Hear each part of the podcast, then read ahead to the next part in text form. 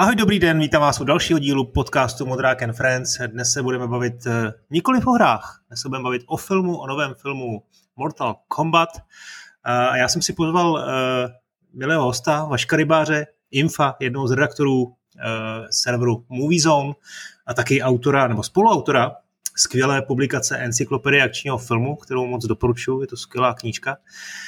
Vašku, ahoj, jak se máš a musím se zeptat i tebe, co hraješ? Eh, čau, čau, no hele, mám se skvěle a co, co dneska hraju, no to je, hele, já už jsem takový spíš eh, rekreační hráč, už jsem přece jenom trošku starší a mám rád, když si třeba mezi psaním článků odskočím jenom do toho herního světa na chvilku. A na to je třeba ten Mortal Kombat eh, výborný, že jdeš, seřežeš pár lidí a zase si jdeš po svým, takže já Mortal Kombat s přestávkama hraju v podstatě no, 20 let a takže samozřejmě jsem se i docela těšil na tu filmovou adaptaci, i když jak do těch filmů hodně dělám a vím, jak to s těma adaptacema bejvá, tak jsem byl takový trošku opatrný. No a nakonec, jestli teda nepředbíhám, tak eh, jsem byl docela spokojený. No, trošku předbíháš, ale to nevadí, proto jsme tady, eh, eh, proto jsi tady hlavně ty, protože jsi eh, velký fanoušek toho loru a celé série a abych, aby jsme možná ty karty vyložili na stůl úplně, tak já řeknu za sebe svůj vztah, hrál jsem Nejvíc jsem hrál z celé série první dva díly, pochopitelně na automatech, na Mega Driveu, na PC poslední tři díly dohromady jsem možná nahrál, eh, nevím, pět hodin. Eh, miloval jsem první, první díl filmu eh, z 95. To asi se shodneme, že to prostě v našem věku, když jsme byli No, mě už bylo vlastně 18, no, mě už bylo 18, já už jsem byl dospělý, ale tak myslím, já jsem byl trošku takovou delší pubertu, takže já jsem si to užíval hodně, k tomu se teď určitě dostaneme, a, ale jako lore moc neznám, jo, takže jenom jsem chtěl odkrýt karty, že asi budu hodně se tady učit a poslouchat i tebe. Tak eh, jaký máš teda vztah ještě jednou ty k Mortal Kombatu a eh, jak moc ho znáš do, do detailu? Ale mám vztah úplně nejvřelejší, protože v době, kdy vyšla první hra, tak mi bylo nějakých jedenáct a v podstatě měl jsem zbrusunový PC a přinesl jsem si to od kamaráda na disketách na dvakrát, protože na eh, druhý disketě na poprvé byla chyba integrity dat samozřejmě, ale stálo to za ty tři kilometry, které jsem musel jít pěšky od no, jednoho paneláku k druhému, protože to, co jsem viděl, to jsem ještě neviděl. Mimochodem, poprvé jsem Mortal Kombat viděl, když už teda děláme tu, tuhle tu výpravu zpátky tou uličkou vzpomínání, tak jsem viděl v pořadu špatný vliv. Nevím, jestli jo, si pamatuješ. Jasně, no jasně, jasně, to bylo na nově někdy 96. No, možná, možná ještě dřív a Vím, že jsem tam viděl, že ukazovali, zrovna se tam rozčilovali nad tím, že existuje takhle brutální hra a řešila, jsem tam, řešila se tam tenkrát i reklamní kampaň, třeba, která v Anglii eh, hodně lidí pobouřila. A teď jsem najednou viděl pro mě tehdy fotorealistickou grafiku, digitalizované hmm. postavy, které tam hmm. si vytrhávají páteře a srdce, což samozřejmě člověka v 11 letech musí uchvátit. Tenkrát mám pocit, že jsem i poprvé viděl Predátora třeba, takže tyhle mhm. věci mě ovlivnily a udělali ze mě občana společnosti, kterým jsem dodnes. Ale no, nahrál jsem tam, ne, nebojím se říct, stovky hodin v těch prvních třech dílech. Samozřejmě potom i na automatech. To pro mě bylo úžasné, že jsem to už měl z toho PC navrčený, takže na jednu pěti korunu jsem dokázal otočit celou tu vlastně věž až k tomu Gorovi a k Shansунgovi. Takže to jsem byl za uh, velkého favorita. No a potom dvojka, trojka, to už se na škole i pořádali turnaje a mám na to, mám na to krásné vzpomínky. Pak jsem z té série... Asi vyhrával všechno, viď, určitě. No jako nebyl jsem špatný, ale nebudu se tady teď chválit. Mě by zajímalo i ty, i ty další díly. Dneska jsme, dneska vyšel, jeden, nebo ne dneska, loni vyšel, je to loni vlastně, jo, asi jo, jedenáctý díl. Jak, jak vlastně to teda, jak jsi s tou sérií jako potom pokračoval dál s tím, jak jsi snížil? Já jsem trošku odpadnul u té čtyřky, ještě jsem jí hrál docela dost, ale ten přechod do toho 3Dčka mi úplně, úplně nevyhovoval tomu mýmu hernímu stylu.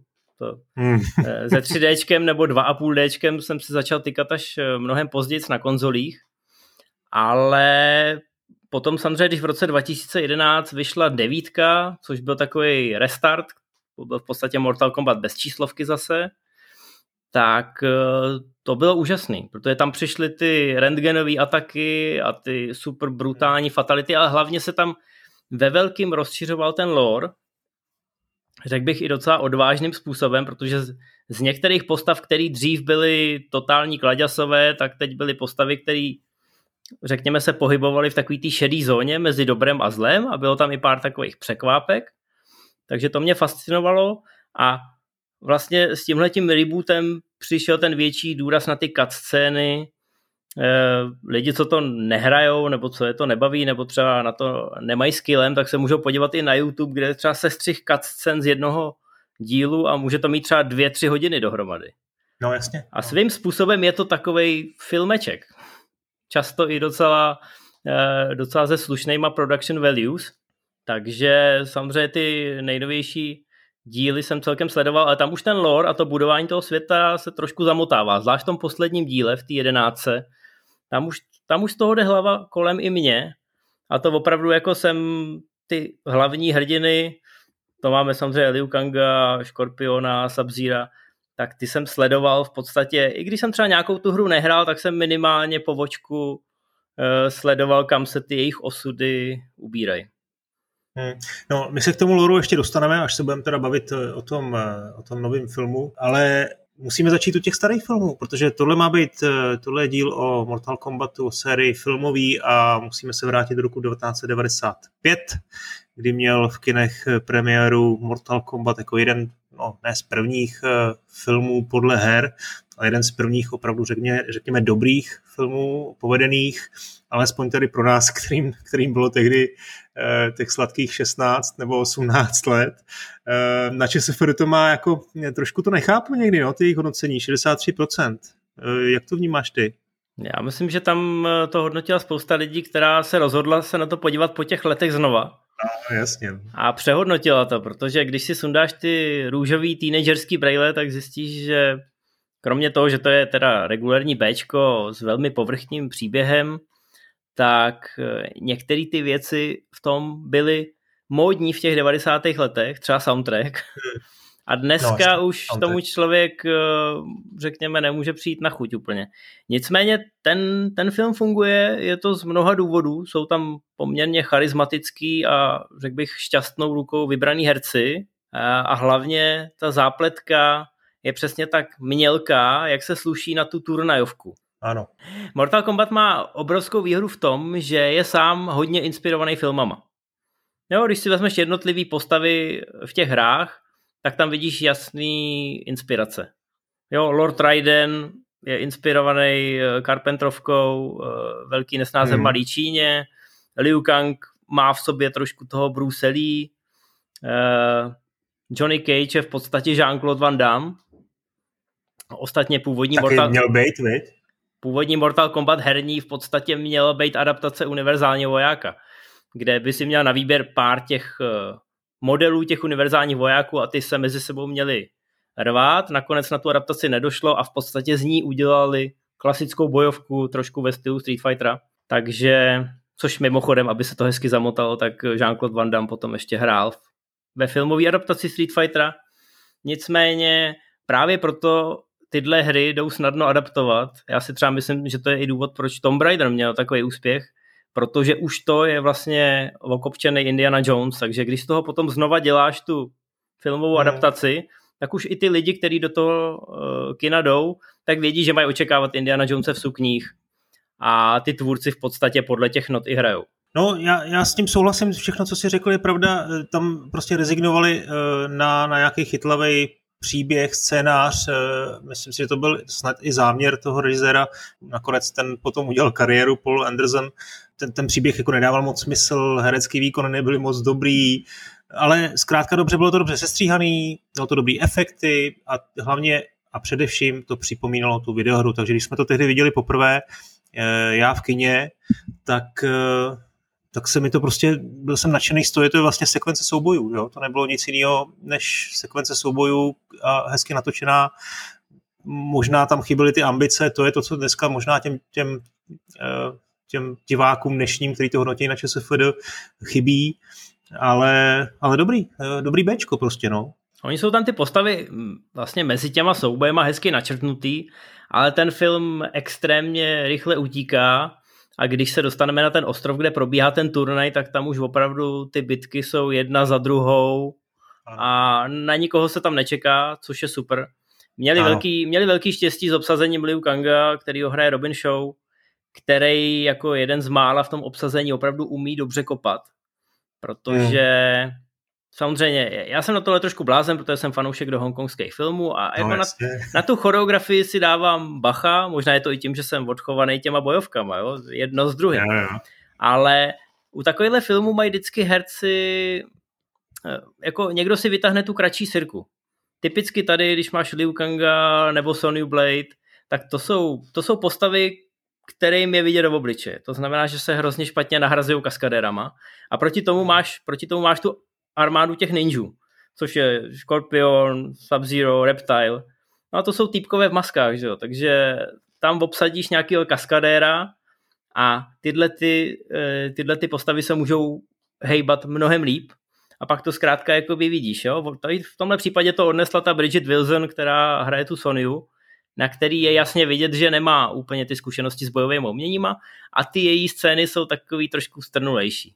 Ale měli velký štěstí, že to celý stojí na tom Liu Kangovi a to je prostě týpek, který má zkušenosti z hongkongských filmů, umí se dobře hejbat a zároveň to nějakým způsobem odehrál.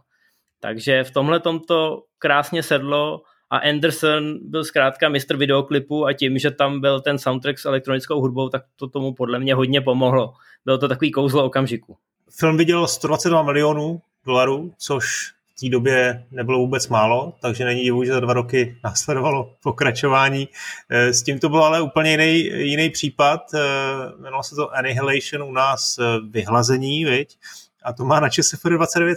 Proč?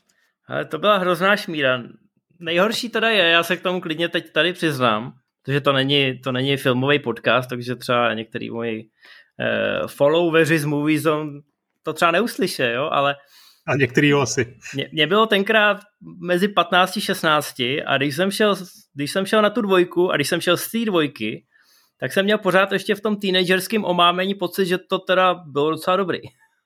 Protože ten, ten film je hrozný. Kdybych to dneska hodnotil na ČSFD, tak pravděpodobně sáhnu po, po té jedné hvězdičce. A historie si to přesně takhle dneska pamatuje. E, točil to, mám pocit, asistent režie jedničky, kameraman. A tady vidíš, že, že ten Anderson prostě na to měl čuch a má na to určitý, určitý instinkt. Je to vidět i na Resident Evilovi, je to ostatně vidět i na Monster Hunterovi, který ho natočil letos že jemu se to vždycky nějakým způsobem povede docela dobře uchopit, ty videohry. Hmm. Jo, potom ty další díly třeba už se mu tak nedaří v případě Resident Evilu, ale ty jedničky i dneska obstojí uh, jako nějaký, nějakému tomu testu času. Ta dvojka, ta byla ve všem horší. Byla evidentně levnější, děj je tam naprosto tragický, hlavně, hlavně se tam hodně používají vizuální efekty, které teda byly No, nejen na svoji dobu, ty byly tragický. Ty by byly tragický i v 60. letech, kdy jako byla planeta opic, protože když se na to dneska podíváš, tak to je fakt uh, hmm. jak z nějakého jako nějakého televizního to. A bylo to teda o tom rozpočtu hlavně, protože ten rozpočet byl 30 milionů. Nevím, eh, možná to není moc, ale ani to není nějak jako úplně strašně málo, ne? Nebo minimálně na tu dobu. Není, ale problém byl samozřejmě i v těch ambicích eh, toho filmu, jsou tam docela dobrý ty akční scény, protože i když kompletně změnili ten casting, najednou jsou tam úplně e, jiný herci v rolích, v rolích těch původních postav, což je dost matoucí, protože ta dvojka se odehrává pár minut po tom, co skončí ta jednička. Jednička končí vlastně takovým otevřeným e, záběrem, kdy, na, tu, e, na to místo, kde se konal ten turnaj, tak přichází Shao Kahn a ta dvojka okamžitě začíná uprostřed nějaký bitky, ale najednou třeba Johnny Cage okamžitě vyklidí pole a uh, Sony Blade najednou hraje někdo úplně jiný, Raiden hraje někdo úplně jiný a ty to máš přijmout jako, že takhle to hold chodí. Takže celý ten film dějově je naprosto tragický a myslím si, že i, i lidi, kteří očekávají od nějaký takovýhle turnajovky a od Bčka, že přimhouřejí oči nad nějakýma dírama v ději, tak tady už to přesáhlo únosnou mez a nepomohly tomu ani ty, ani ty bojové scény, které tam vždycky jako tak nějak se objeví na nadále, vypadá to trošku jako v muzikálu, jo. A no. Z, toho, z toho ještě bylo mnohem víc vidět, jak ten děj se rozsypává a vůbec to nedává smysl, takže No nevím, no. Říkám, tenkrát, když jsem, když jsem z toho šel, tak možná proto, že jsem i hrál furt tu videoherní sérii, tak jsem tak hrozně chtěl, aby se mi to líbilo, eh, že to zabralo, ale myslím si, že jakýkoliv opakovaný zhlídnutí tenkrát eh, by ten film poslal do propadliště dějin, kde teda dneska právem je. A vlastně to zavřelo i brány nad celou tou filmovou sérií. No, ne tak docela. Ne tak docela. My jsme si před, předtím, než jsme začali nahrávat, tak jsme si poslali takový shortlist nebo seznam vlastně všech věcí, které se kolem Mortal Kombata udály, ať už na filmovém plátně, nebo především teda na, na, televizní, na televizních obrazovkách. E, tohle už bych chtěl projet trošku rychlejš, ale určitě to před sebou máš, tak co, co z toho vlastně stojí za řeč vůbec? No, to jsem chtěl, to jsem chtěl říct, jako zavřeli se brány na stříbrném plátně, ale v televizi Mortal Kombat, možná i proto, že ta herní série byla neustále v dobré kondici, tak v televizi se Mortal Kombat ujel. Máme tam nějaký raníček, to jsou ty Defenders of uh, Earthrealm nebo Defenders of the Realm. Tak to, to byl takový typický animák, kde, kde není moc krve a už je to, už je to ideově trošku vzdálený od té od hry v podstatě. Ale zase tam máš, máš tam relativně čas hrát si s těma postavama a, a tak dál a tak dál. Ale je to pro úplně jinou věkou kategorii, než by měla hrát ty videohry. To je na tom, to je na tom hrozně zábavný, že v podstatě všechny ty Mortaly uh, inkasovali to, ten rating major, to znamená, měli by je hrát dospělí lidi, ale oni, oni z nějakého důvodu udělali takový raníček, který se podobá prostě kačerům z kačerové. Akorát se tam občas teda někdo řeže na život a na smrt. Ale pak tam máme Takže ještě... to nestojí za řeč moc? Jako moc, moc to tomu nepřidalo, ale má to 13 dílů, mám pocit, že jsem to tenkrát viděl, ale spíš ze zvědavosti. Není to, jako, není to nic edgy, jak se říká. Eh, to bylo každopádně mezi těma dvěma filmama, 96. rok, jo? Mm. Takže aspoň teda časově. No, no, a potom byly ty hraný seriály a ty, ty už to je za, víc, za, za řeč víc, ne? A potom jsme dostali nášup v podobě Mortal Kombat Conquest. To je věc, kterou si možná i některý český fandové pamatují, protože mám pocit, že to běželo na českých televizích.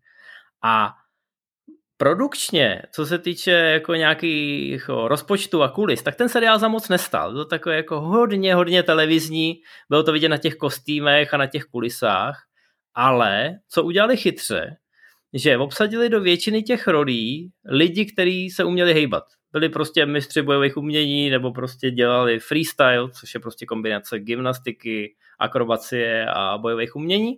Hmm. E, takže to opravdu dobře vypadalo. Ta choreografie a dramaturgie těch soubojů byla skvělá. Dějově to byla trošku telenovela, ale tenkrát říkám, když si trošku přimhouřil oči nad tím, že to vypadá hodně televizě, tak ve chvíli, kdy se tam někdo eh, někdo mezi sebou pral, tak to vypadalo fakt dobře a hodně to šlo víc do hloubky toho loru. Představovalo to postavy, které hmm. byly tenkrát v těch videohrách, přece jenom s každým dílem tam přibývaly postavy a zatímco ten první film byl v tomhle poměrně uh, komorní, tak tady opravdu už byly i ty vedlejší, uh, vedlejší postavy a hodně se tam řešil ten děj. A hlavně je ten seriál, který teda měl jenom jednu sezónu, protože pak si uvědomili producenti, že teda, hele, co, co nám to tady dělají jako pod, pod rukama. Nikdo to tenkrát moc nehlídal, tenhle seriál mimochodem a najednou zjistili na konci, že se teda asi utratilo trošku víc peněz a že by se to mělo stopnout. Nikdo to neřekl scénaristům, takže ten seriál končí obrovským cliffhangerem. Jakože asi měla být, měla být další sezóna a a já nevím, jestli bych chtěl spoilerovat, ale přece jenom už je to přes 20 let. Asi můžeš po těch 22 letech. Kromě toho, že je to velký cliffhanger, tak hlavně asi 90% těch hrdinů na konci v té poslední epizodě, v tom posledním velkém souboji prostě umře. Což bylo velmi, velmi netradiční. Takový jako rázovitý řešení a i díky tomu ten seriál si vydobil takový kultovní status, nejen mezi fanouškama Mortal Kombatu. Eh, to byl 98. rok, znovu připomínám. Eh, potom se Mortal Kombat eh, z televizních obrazovek na 12 let odmlčel. Na Češ následovalo další hraný seriál Legacy. To už bylo trošku komplikovanější, ale zajímavější. Když jsem o tom poprvé slyšel, tak jsem si říkal, ale to, tohle by bylo mnohem lepší jako film. Protože ačkoliv ty ukázky vypadaly slibně, tak to byly takový, byla to spíš taková mozaika. Jo, že to byly krátký, byla to webová série a každý ten díl se věnoval jedné postavě, byl tam určitý cíl, že se to všechno nějak spojí dohromady a možná, že z toho vznikne eh, celovečerák. Evidentně ten tvůrce si tím chtěl říct o ten celovečerák a byly tam i nějaké jednání, ale nakonec eh, to úplně nedopadlo. Nicméně bylo to velmi odvážný, protože oni se snažili najednou ten Mortal Kombat ukotvit, eh, ukotvit tak nějak jako v našem světě. Byl to takový podobný reboot, řekněme inspirovaný třeba Nolanovým Batmanem. Hmm. Jo, že najednou ty superschopnosti ustoupily trošku do pozadí, nebo se je snažili nějak vědecky vysvětlit, třeba u Reptila, a Jax tam byl úplně normální člověk a až potom tam bylo nějak naznačený, že by někdy v budoucnu mohl dostat ty svoje kovové haxny. Takže bylo to takový, jako velmi pomalu se to rozbíhalo, ale mělo to výborné akční scény. Mělo to v některých rolích uh, i docela známý herce, zrovna Michael J. White uh, hrál Jaxe a všichni fandové Mortal Kombatu, myslím, tenkrát tomu docela fandili. Ale všichni chtěli něco víc. Byla to webová série a furt se to bralo jako, že je to takový odrazový mustek, je to takový experiment a že teda, hele, mohla by být ta trojka. O té trojce se mluvilo v podstatě pár let po premiéře dvojky a hlavně po tom Conquestu, když se ten prach usadil, tak se v podstatě ta trojka celovečerní neustále slibovala. V různých obměnách, byl to nekonečný příběh. Eh, jo, když se dneska páš na Wikipedii, tak to prostě jména, které se kolem toho točily a zápletky, se kterými se počítalo, tak po každý něco uteklo, ale vždycky, eh, vždycky to byla jen taková zprávička, taková senzace, že jako těšte se a nic toho, nic toho nebylo. Eh, no já jsem to právě chtěl říct, že ta dvojka sice byl, řekněme, pokud jde o nějaké hodnocení, velký průšvih, ale komerčně to zas taková tragédie nebyla. Na těch 30 milionů rozpočtu to, vidě, to vydělalo, nebo vydělalo, box, box office byl 51 milionů, eh, takže se to možná vlastně i zaplatilo, když teda do toho započteme ty marketingové náklady a tak dále. Eh, a opravdu se jako vlastně od té doby pořád mluvilo občas, jak si teď říkal, o tom, že by mohl být třetí díl. A vedle toho Legacy v tom roce 2010 eh, ještě byl ve stejném roce publikovaný ten 8-minutový kraťas, Proof of Concept, to byl vlastně uh, nějaký plán vydat reboot, to bylo docela, jmenovalo se to Rebirth, myslím. Jo, jo, jo. To nějak nedopadlo, z jakého důvodu? Pomínáš si na to, viděl jsi to? Viděl jsem to, je, je to super, to je právě ten Kevin Tanhauren a Oni se neustále snažili Hollywoodu prodat, hele, udělali bychom to jako Erko, ty původní filmy dva byly PG-13, je to na nich poměrně uh, dost vidět a je to velký odklon od těch videoher, které byly často brutální za každou cenu. Hmm. A tady se snažili udělat ten temný reboot, aby to bylo to Erko, aby to bylo co nejpodobnější těm hrám a zároveň, jak říkám, vycházelo to trošku víc z té naší reality, ale s jasným takovým nástupem, že hele, podíváme se tady do jiného světa a ty postavy nějakým, nějakým způsobem, který je věrohodný a realistický, neúplně cirkusový, ty schopnosti získají. Ale i když to měl velkou odezvu na YouTube a měl to hodně zhlídnutí, tak to studio zkrátka do toho nechtělo e, nějakým způsobem moc investovat. Ty jsi zmínil ty rozpočty a tržby, tak já bych tady chtěl udělat jenom takovou malou vsuvku, Hmm. Eh, často se to, eh, často si to ty lidi na té kalkulačce počítají, že ta, ta částka, která jsou celosvětové tržby, že to je to, kolik ten film vydělal. Hmm. Ale, Ale to je musíš kina, si, v tom hrajou roli. Právě, musíš si uvědomit základní poučka, že to musíš vydělit dvěma, no. zhruba, protože to je ta část, která skončí v distribučním řetězci kinařům a tak podobně. I kinaři musí jíst.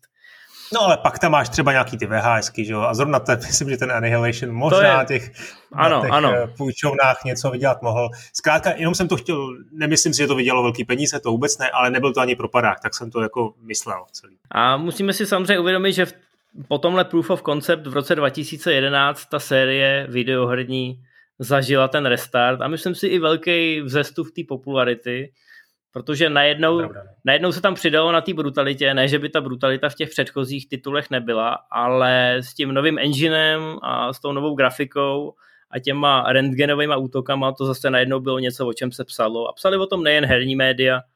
Takže si myslím, že Mortal Kombat se znova dostal do toho hledáčku, ale trvalo to poměrně dlouho, než se někdo odhodlal Tam je, tam je ještě zajímavá věc ta, že, že to vydává Warner Bros. Takže to není o tom, že by si někdo kupoval licenci nebo prostě nějak práce s někým vyjednával, ale oni přímo to studio vlastnilo nebo samo vyvíjelo jejich, jeho herní divize vyvíjela hry, takže sami si v klídečku mohli, mohli kutit film a, a trvalo to zřejmě teda eh, ty dvě dekády, než, než se něco vykutilo, ale ještě než se dostaneme k tomu, k tomu, tomu včerejšímu filmu nebo včerejší premiéře, tak musíme zmínit eh, ten animák Scorpions Revenge z loňského roku. Ten se povedl, viď?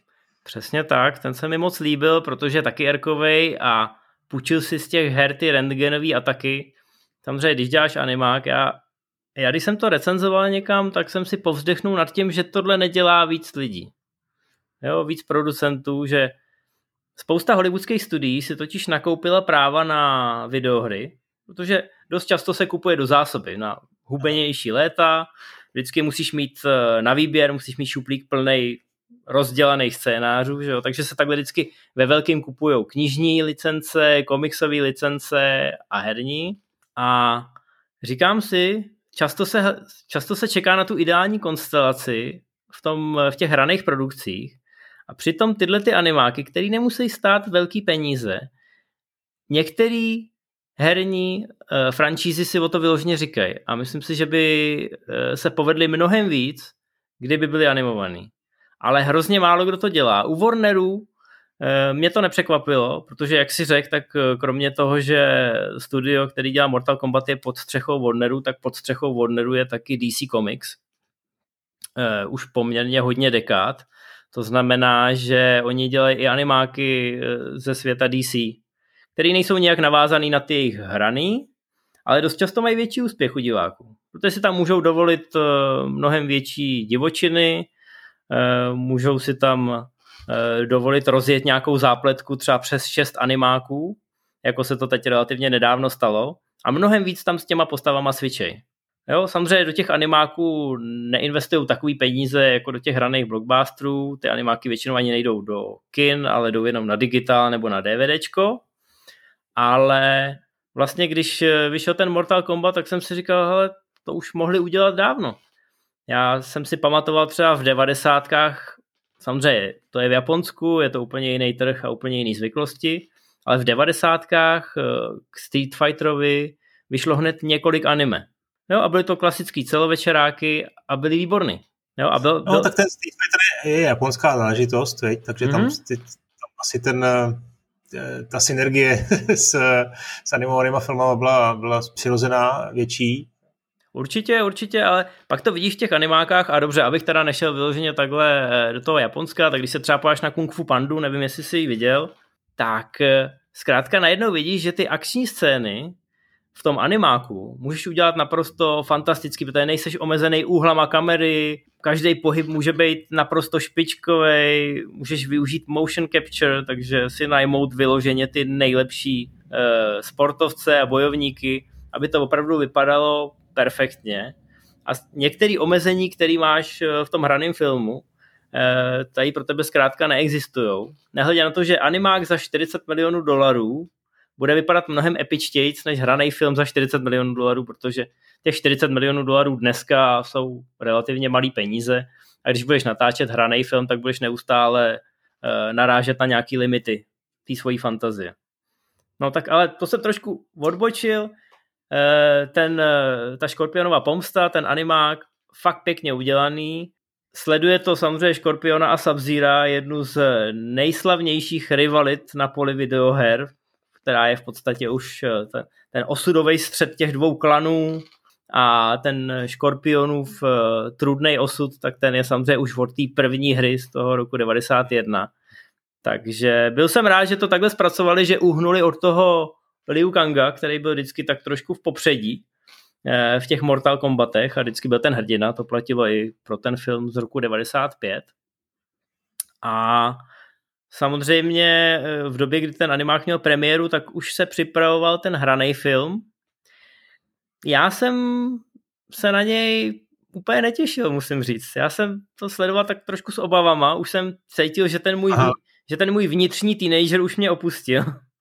A že pokud to bude taková blbina jako v tom 95. že bych to mohl eh, docela eh, jako tvrdě odnést. Hmm. Jenom teda Scorpions Revenge doporučuješ, jednoznačně máš nějaký přehled, dá se to někde vidět?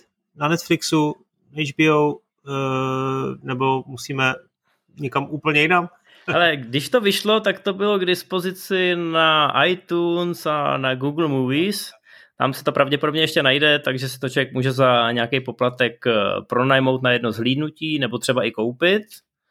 Ale bylo to u Warneru, dost, možná se to teď objeví na HBO Max, což je platforma, která spojuje HBO a Warnery a snad by se koncem tohohle roku měla dostat i na český trh, momentálně zatím jenom na tom americkém.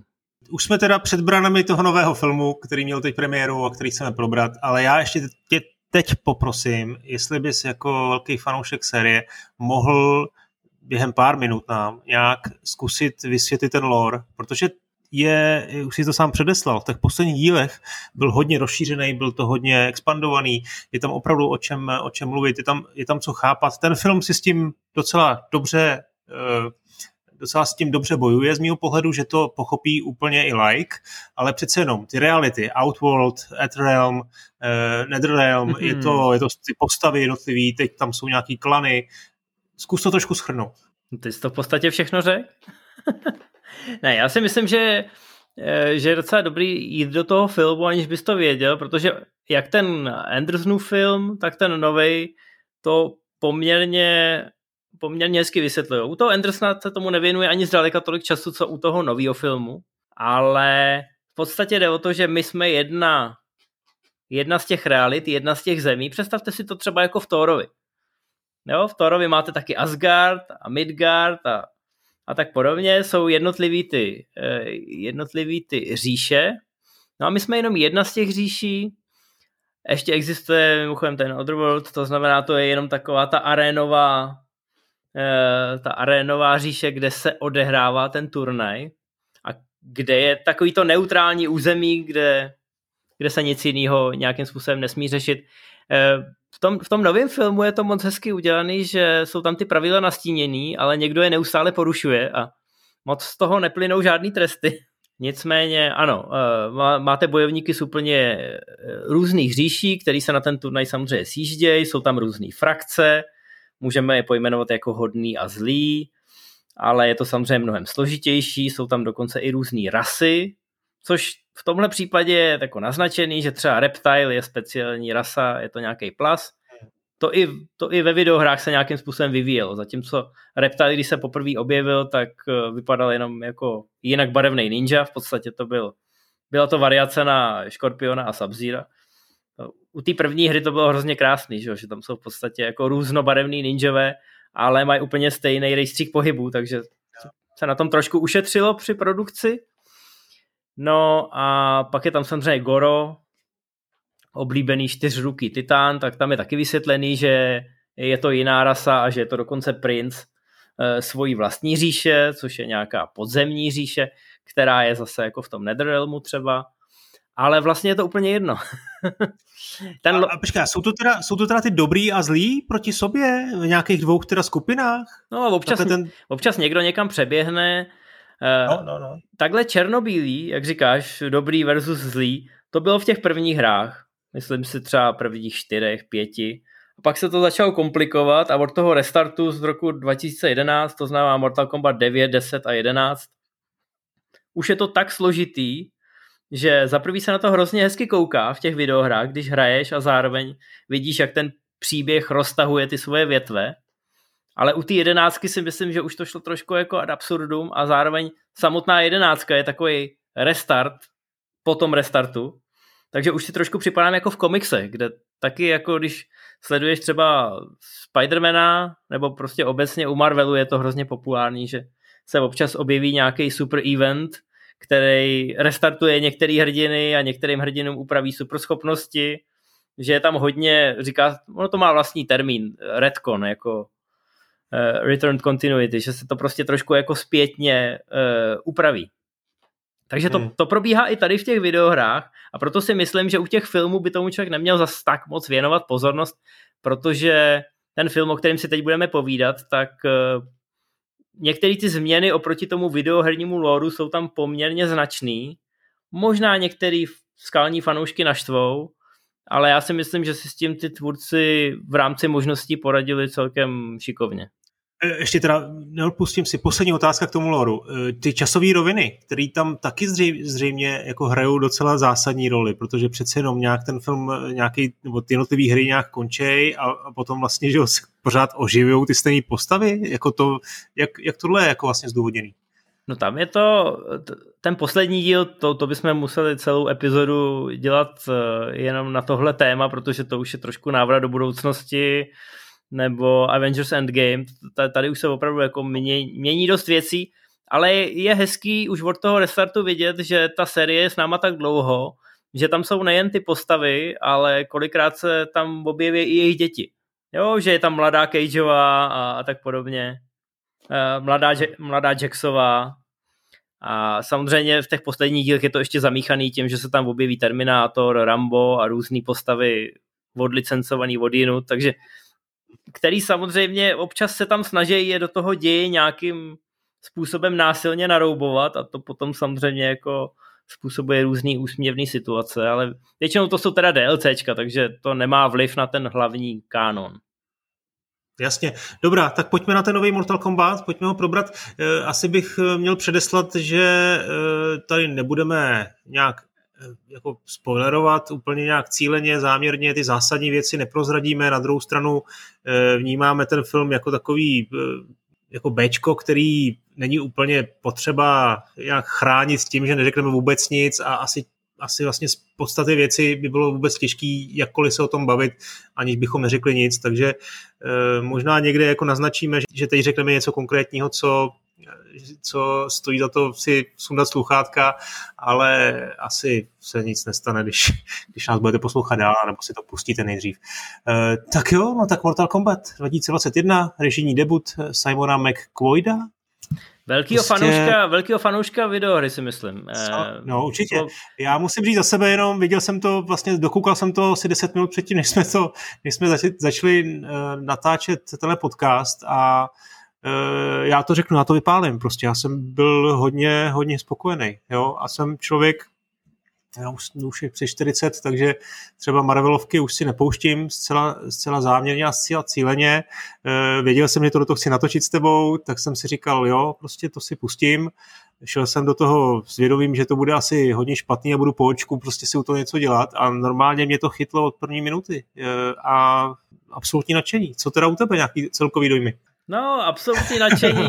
Ty, ty, jsi začal, ty jsi začal tím, že jsi spokojený a to bych určitě podepsal. No, já, jsi... jsem, já jsem spokojený s tím, že i když jsem už dávno nejsem taky teenager, ještě mi není přes 40, ale ta meta je blízko, tak to, tohodle jsem se právě bál, protože ten, ten první film z roku 95 jsme oba dva viděli si myslím v tom ideálním formativním věku. Ano. Ještě v době, kdy jsme třeba i ty videohry, i ty bojovky nějakým způsobem aktivně hráli. A tak jsem si říkal, že už bych mohl být takový ten spruzelý stařec. A trošku jsem se toho bál, jo, že na to budu koukat a pak na to budu nadávat, že jako za mých mladých let tohle teda jako... Přesně, ke mně manželka přišla, když jsem to tady měl puštěný a jako říkala s úsměvem, na co se tady koukáš. Já říkám, já vím, já bych asi měl tady jenom jako nad tím eh, být pohoršený a, a smát se tomu, ale mě to fakt baví, jako je to super. Eh, nevím proč, nedokážu moc to zdůvodnit, jestli to je prostě fanservice, nebo, nebo ani, já, jak jsem řekl, nejsem kdo ví, jaký fanoušek té série, takže, ale myslím, že ta, ten film si hlavně na nic nehraje, za mě. A jak si říkal, režisér a scenarista evidentně věděli, eh, co píšou a co točí. Je to velmi přímočarý, má to pouhých 100 minut, takže to relativně uhání ku předu. I když ta nebál bych se říct, skoro první půlka je taková trošku vysvětlovací, že se vám tam snaží jemnýma náznakama vysvětlit, co znamená tohle je tam a tam tutoriál, to... řekněme to na rovinu, je tam tutoriál, že jo, v polovině asi. No, je tam, ano, je tam tutoriál, kdy těm, kdy těm nováčkům, těm pozemšťanům, co nevědí, že nějaký Mortal Kombat existuje, tak, eh, tak je vysvětlováno, jak teda přijdou k těm svým super schopnostem a že že bez pořádných komp eh, se vlastně ne, jako v tom turnaji nikam nedostanou. Ale já říkám v hmm. turnaji, ono jako ten, no, no, ten, no ten, film, ten film měl velmi povedenou jako trailerovou kampaň a ukázky byly super a bylo nám slibovaný, že budou fatality a že je to fakt regulární erko, což teda je. A všichni se na to tak nějak natěšili, pomohla tomu určitě i pandemie, protože dlouho tady nic takového nebylo a důležitý je, že nám to bylo prodávané jako, že to teda bude ten Mortal Kombat, ten turnaj. A je to tam i naznačený na začátku, že chystá se turnaj a je to desátý turnaj v řadě. To je samozřejmě navázaný na ten lore, že ty zlí už devětkrát vyhráli a když vyhrajou po desátý, tak si můžou tu zemi e, přijít vyzvednout a udělají tady z toho peklo na zemi a bude to jedna z těch jejich říší a budou tady pobíhat e, oškliví lidi, respektive oškliví příšery. Ale to se samozřejmě nesmí stát, protože je tady tým hrdinů, šampionů ze země a ty to zvládnou. No, jenže tady, tady je to vysvětlený, zatímco ten původní film, ten Andersonův, tak tam všichni, se všichni nalodili, uh, odjeli někam nocí a přijeli na exotický ostrov a tam teda proběhnul klasický turnaj, který ty naši vyhráli. Tak tady k žádnému turnaji nedojde, protože je to trošku spoiler, ale vlastně to spoiler není. Shang Tsung, eh, zlý čaroděj, eh, samozřejmě podvádí a i když, eh, i když Lord Raiden by měl dohlížet na dodržování pravidel, tak to trošku fláká. A ty naši pozemšťani se teda musí hodně rychle ten tutoriál naučit, aby vůbec vyvázli holým životem, protože na ten turnaj v tom pravém slova smyslu vlastně nedojde. Je to takový boj o holej život, kdy ty zlí útočí na ty hodný. Hmm. Různě se vždycky někam teleportujou a začne ten souboj. Což naštěstí je dostatečně přímočarý. Mně se celkem líbil ten tutoriál, to objevování těch eh, superschopností a těch, eh, těch kombo, těch kombinací, že to trošku připomínalo ten videoherní tutoriál. Byl tam, trošku, byl tam takový trošku pomrknutí, byl to trošku ten fanservice, ale taky to byl způsob, jak představit ty postavy. Ať už to byly postavy, které znáte z té hry, nebo hlavní hrdina Cole, což je samozřejmě odvážný, to je postava, která v žádném Mortal Kombatu nebyla. Tohle se často v Hollywoodu dělá, že je to takzvaná postava průvodce, že je to ten, ano. že je to ten eh, charakter zvenku, aby se s ním ten divák líp identifikoval, že je to někdo, koho nezná. Hmm. A může to být někdo, kdo má, kdo má velký tajemství. Tomhle... Ale mně to přišlo totiž právě, podle mě on je takový uh, nudný, uh, prázdnej, a řekl bych úplně záměrně, teda z tohohle důvodu, který přesně teď si říkal, že se s ním člověk má identifikovat a proto je vlastně nudný nebo prázdný, protože eh, nemá mít žádnou, žádnou osobnost, uh, aby se každý dokázal, dokázal do něj vžít. Je, to stejně? Je to tak, je to tak. Uh, já jsem se ho trošku bál, protože už těch ukázek mi ani nepřišlo, že by ten jeho bojový styl byl nějak atraktivní a tím, že ho neznáš a nevíš, co se z něj vyklube, tak uh, to není ani něco, na co by se mohl těšit. U Scorpiona víš, že prostě hodí to svoje kopí a řekne pod sem. U sub který samozřejmě je nejfotogeničtější, tak tam, tam už vůbec není o čem mluvit a pak tam máš Liu Kanga a Kunkla, což jsou takový jako bráchové se Shaolinu, takže jako zhruba všechno víš, jak bude probíhat, ale tady to byl pro mě velký otazník a velký otazník pro mě byl Kano, protože tam jsem si říkal, hmm. hele, to je takový uh, hřmotný herec, který prostě bude neustále hláškovat, aspoň tak to z těch ukázek vypadalo. Ale musím říct, že Kano pro mě byl velký důvod toho, proč mě hrozně bavily ty scény, ve kterých se nikdo nepere a jenom se tam něco objevuje. Prostě se tam mluví ano. o tom, co je Mortal Kombat a co jsou ty jednotlivé říše. To utáhl, no. A Kano to tak jako vždycky Australan prostě uh, nájemný zabiják, tak to vždycky tak nějak ohláškoval, někdy to bylo trošku ty popkulturní reference na sílu, ale vlastně to fungovalo, bylo tam dobrá byla tam dobrá uh, jakoby chemie mezi ním a mezi těma Shaolinama, který byli tak trošku upjatý takže to, to mě bavilo velmi a v podstatě ten film hrozně rychle utek v té první půlce, kde se hodně vysvětluje a málo se tam někdo e, navzájem snaží zabít. Což samozřejmě potom ta druhá půlka víc než vynahradí a pak přijdou i ty fatality a tam myslím, že teda ten... No, ještě než se dostaneme k té choreografii, musím ještě zůstat u toho Kejna, jinak teda potvrzuju, co, co říkáš ty. Mně to teda na sílu ani moc nepřišlo, přišlo mi prostě ty hlášky jako dobrý, bylo to vtipný, byla jich tam hodně, samozřejmě některý byly trošku, jako, jak, jak říká dneska mladá generace, cringe, ale, ale jo, dal se to. A ještě mi řekni Sonya Blade, co, co se říkal na ní? To je taky taková jako klasic, klasická postava, která je v Mortal Kombatu od prvního dílu. E, tady měla takovou zvláštní, trošku nevděčnou roli. No, taková, taková přísňácká byla, viď? taková než, no. než, než se ten Cole zpamatoval, aby, aby to byl on, ta hlavní postava, tak ona tam hrála tu roli t, toho tahouna. Prostě musela spojovat mezi sebou ty postavy a někam je nějak směřovat, ale musím říct, že ačkoliv jsem se bál, protože ta herečka taky nemá, nějaký, eh, nemá nějakou velkou bojovou průpravu a ani zatím v předchozích filmech toho moc nepředvedla, co se týče eh, hereckých výkonů, tak, tak tady, mi to, tady mi to krásně sedlo. Bál jsem se i proto, že ta Bridget Wilson v prvním Mortalu eh, od Andersona tak pro mě byla jedním z mínusů, tak tady naopak mi přišla sympatická a nakonec i v těch akčních scénách, i když je tam vidět, že za ní občas zaskočí eh, nějaký double a udělá tam nějakou akrobaci, tak to vlastně velmi dobře fungovalo a to jsem byl spokojený a zase bylo tam to špičkování s Kanem, takže jako v té postavě trošku líp přirosteš. Ano, ano. Jestli mě, jestli mě někdo zklamal, jsem zvědavý zase, jak to máš teď ty, eh, tak to byl Tadanobu Asano v roli Raidena. Výborný herec, hmm. ale tady si myslím, že byl úplně mimo takový ten svůj klasický rozsah. A i když plní podobnou roli, jako plnil Christopher Lambert v té jedničce, to znamená, je to takový ten nehrající kapitán, jenom ten průvodce, hmm. co se v podstatě do těch bojů nějak nezapojí, ani dokonce nesmí, tak mi to tady přišlo, že to bylo, že tam chybělo to charisma, který tam tomu dal ten Lambert v té původní verzi. A mm. kvůli tomu v tom týmu těch hodných vzniklo určitý vákuum. Ale, ale stejný problém mám i se Shansungem, který taky v té původní verzi byl mnohem charismatičtější a možná i zábavnější. Možná jo, ale možná to byl záměr. E, e, takhle to oni chtěli, aby ta, to světlo reflektorů svítilo na někoho jiného, na ty jiné postavy. Ale pojďme na tu akci. Jako trošku mluvení tam bylo v tom filmu, to jsme teď řekli, bylo to třeba, trošku jsme se jí zasmáli, ale hlavně jsme, jsme koukali na, na super, super choreografii a spoustu, spoustu bytek, tak ty jsi říkal, že tohle to docela sleduješ, že máš nakoukaný hongkongský filmy, tak na jaký úrovni ti to přišlo? Bylo to dobrý? Hele, já jsem na tohle dost přísný. Já bych to nejradši obsadil lidma, kteří umějí moc hrát a umějí se prát, hmm. aby to vypadalo. Na druhou stranu bylo to super. I když tam nebyla elektronická hudba jako za mých eh, starých mladých časů, eh, tak si myslím, že soundtrack tam hezky pracoval, akce je slušná, nastříhaná místy trošku freneticky, ale nikdy jsem neměl pocit, že bych se nějak ztrácel.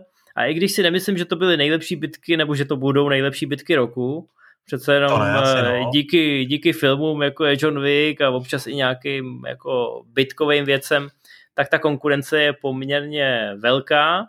Na druhou stranu si myslím, že to splnilo ten standard uh, očekávání, uh, který člověk má u Mortal Kombatu, což si myslím, jako, že je nadstandard. Jako, jo? Prostě u filmu, které je podle bojové videohry, očekáváš dobrý uh, akční scény, dobrý bitky a to myslím tady skvěle fungovalo a hrozně se mi líbilo i to zapojení fatalit a zapojení těch speciálních uh, moves.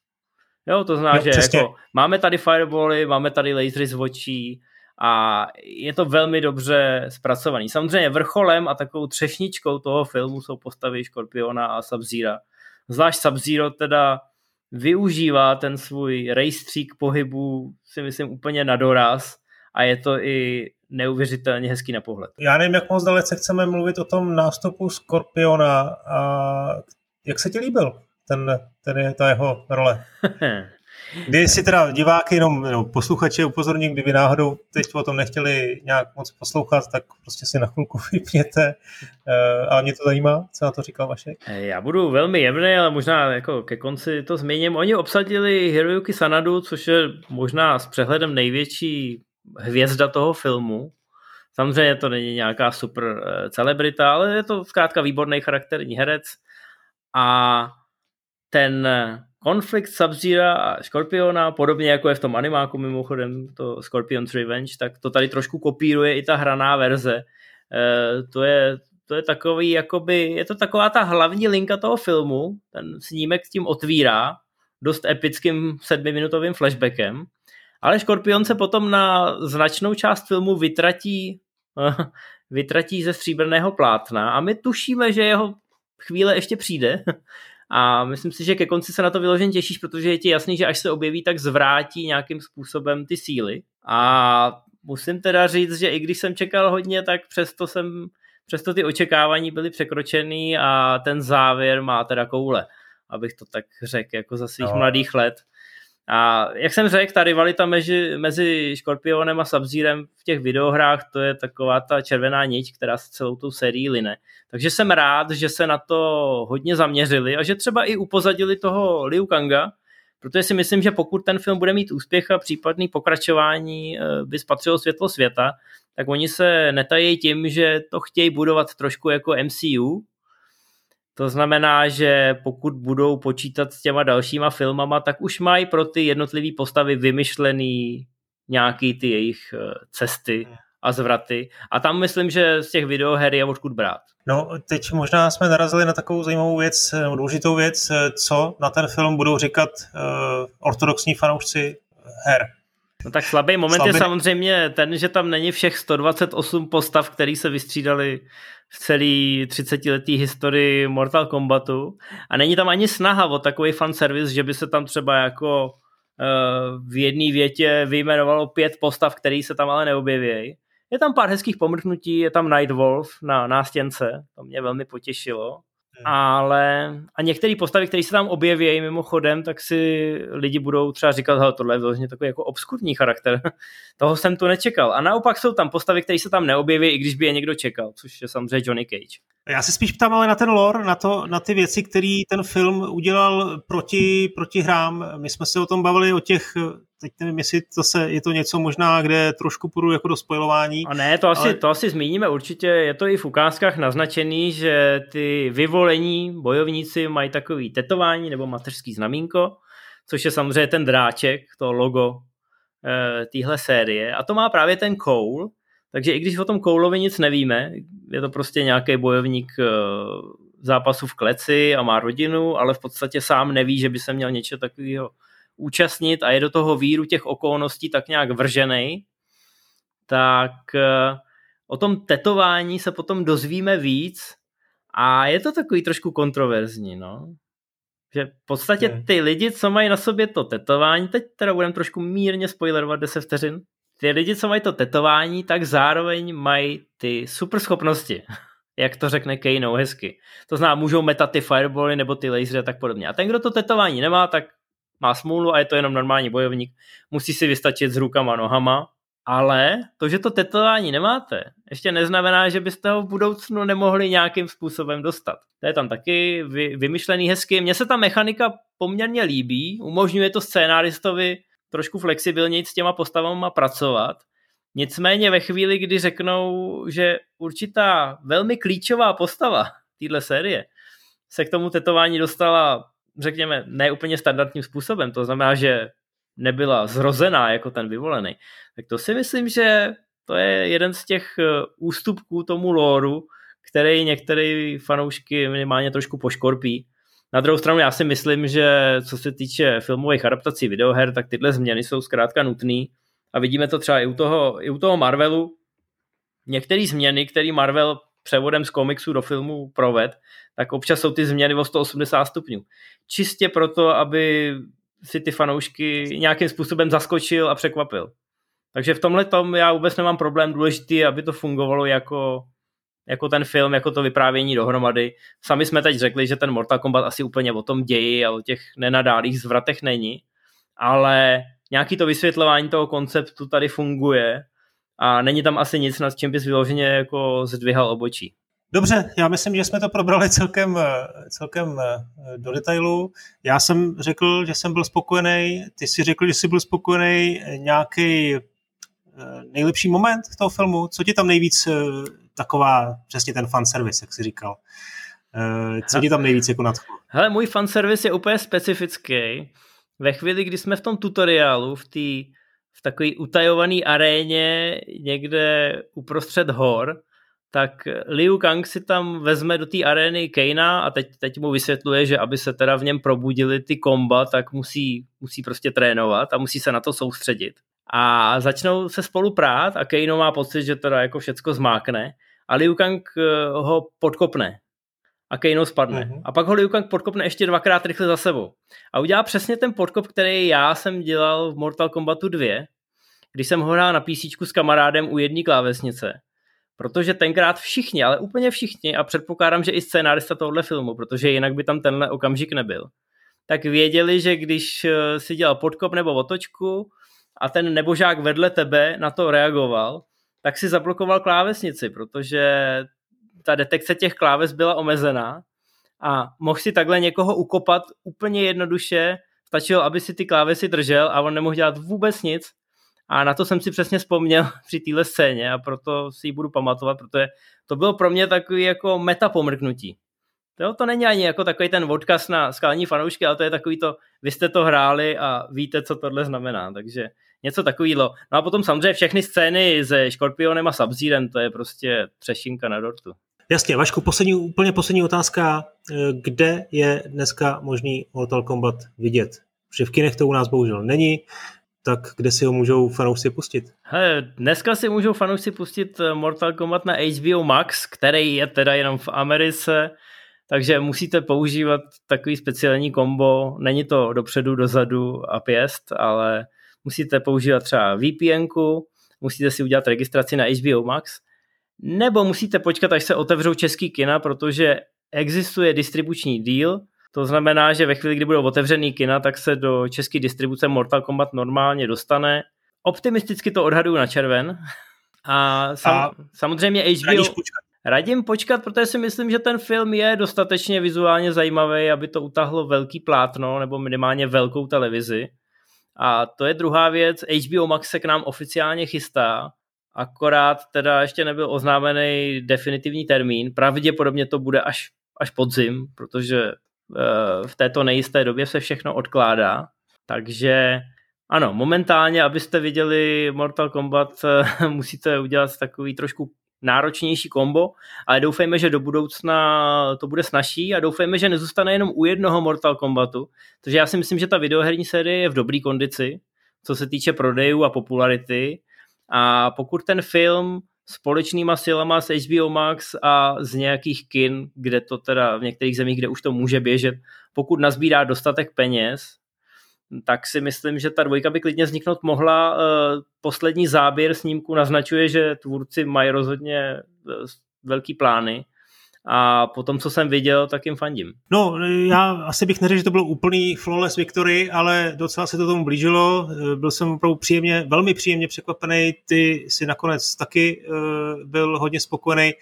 Vašku, ještě jednou děkuji za tvůj čas a já bych chtěl avizovat, máme v plánu spolu udělat ještě jeden podcast, pobavit se o e, filmech podle herní předlohy, trošku obecněji e, a těším se na to. Zatím ti děkuji, ahoj. Taky se budu těšit, čau čau.